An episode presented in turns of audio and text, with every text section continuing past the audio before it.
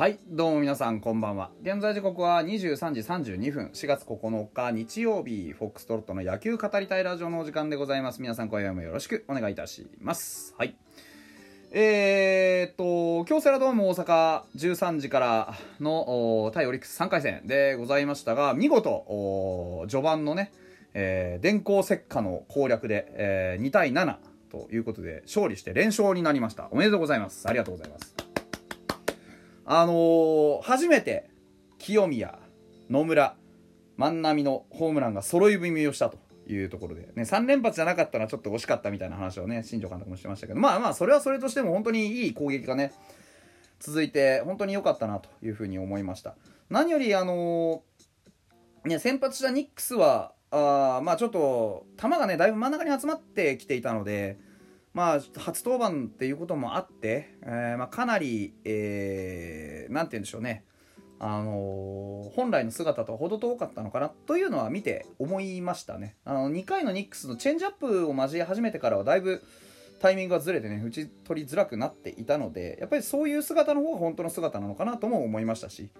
まあ、逆にうちのバッターはそういうニックスを打ち崩せてないので、やっぱりたった2イニングとはいえ、やっぱり緩急つけられると厳しいなっていうのとストレート1本やり、ね、パワーピッチ1本やりってなるとうちでも打ち崩せたりはするんだなっていうところを見ると、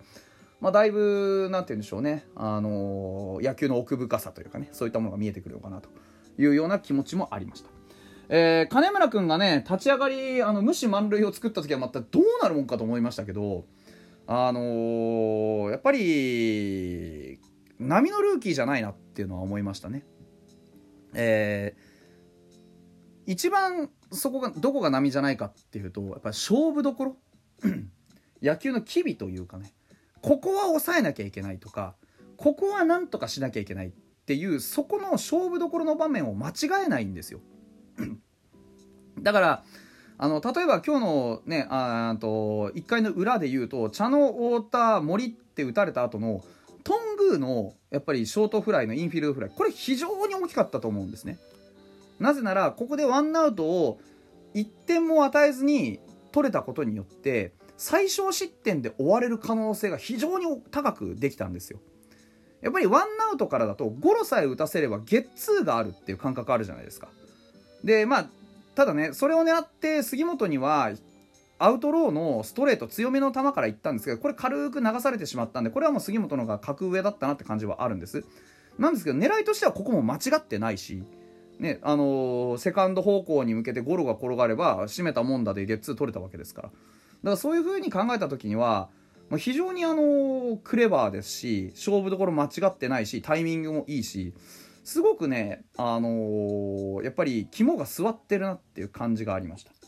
で結局1点は失ったんですけどその後の中川圭太君と宗佑磨君はしっかりと打ち取ることができたのでもうあの試合のイニングの中で切り替え気持ちの切り替えと戦術の切り替えはカチッと行ってたんですよね。それまでのその最初の茶野くんから始まるところでは結構アバウトにストライクゾーンにあのボールを入れてきていたんですよね。もちろんその4点先制してもらったっていうこともあってその4点先制したものをこう守りながらっていうよりかはやっぱりどんどんねあの攻め込んでいってあの早く終わって帰ってこようっていうかそういうなんかなんでしょうで大胆に攻めていこうっていう意識が出たんだと思うんです見てて。でもあの満塁になってからというものもカチッと切り替えが済んであのトングには全く甘いボールはいってないですし杉本のヒットも全然あのなんでしょう場所的には厳しいところに投球できてるんですよね。でちゃんとその低めだったり外インとアウトの際どいところにボールを集めれるようになっていて、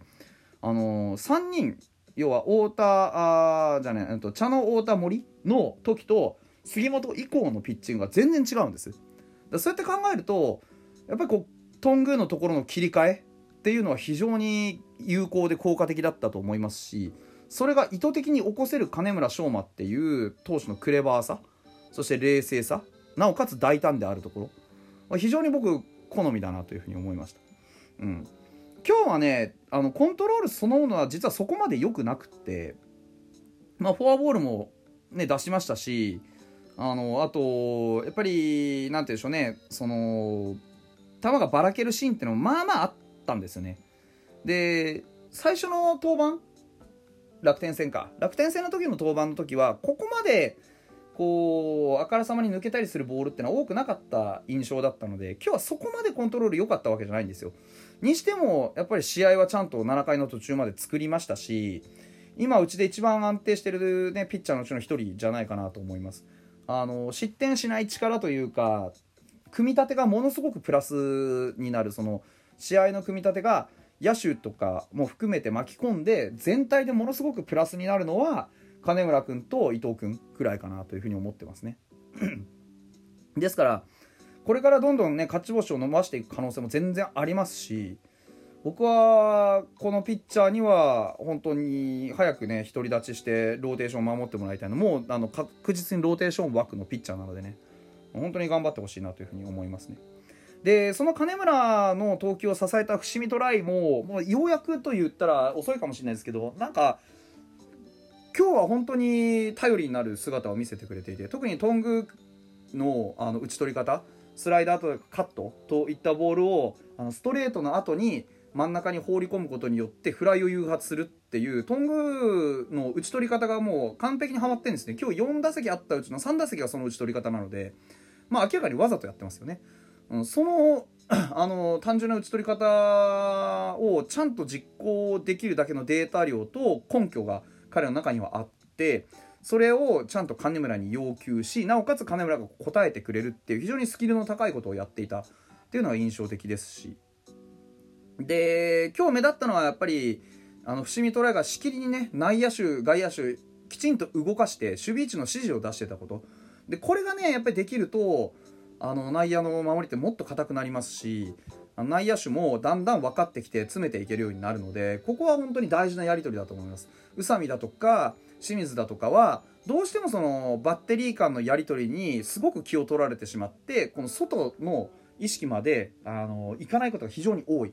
だからこういう本当の女房役というか扇の要としての総合力でいったやっぱり伏見トライっていうキャッチャーのスキルの高さってのを感じますよね。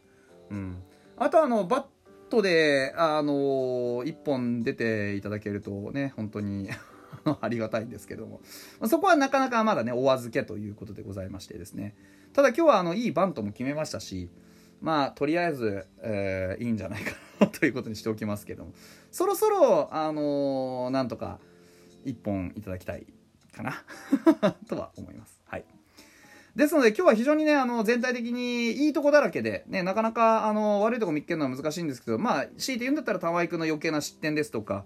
ね、あの、あとは、石井和成のちょっと状態の悪さだとかっていうのは気になってきます。ですから、ここはね、あの、おいおいなんとかしてもらうとして、今はね、好調な、あの、矢沢、松本、清宮、あたりの、あのー、打撃をうまくねコントロールしながら万波も今日もタイムリーを打ちましたタイムリーというか打点も上げましたからこれで 3, 連3試合連続で打点が上がっているのでこういうね、あのー、波にしっかりと乗ってね、えー、調子に乗っていっていただけたらというふうに思います。そういう意味では本当にいい試合でした、あの次のカードもね、えー、まあ同じ同じというかその似たようなね、えゲーム展開にできるもんだったら当然ですけどしていただけたらいいんじゃないかなというふうに思うんですけどもまあ次はねソフトバンク戦なんで PayPay ドーム乗り込んでねまずはカード頭しっかりとやってねいっていただけたらいいんじゃないかなというふうに思いますしあの近藤健介には決してヒットを打たれたくないなというところですがまあまあ打たれんだろうなという覚悟はできております。はい というところでございますね。はい。お便りが届いてるんでそこをちょっと、あのー、読みたいと思います。えー、匿名さん。こんばんは。初めて質問します。ありがとうございます。えー、疑問に思ってるんですが WBC の時はどうして投手は投げ終わった後肩や肘を冷やさなかったのでしょうか？レジェンド OB たちは今の選手は冷やしすぎて良くないと言ってるのを聞いたことがありますと。正確なところは正直言えば分かりません。が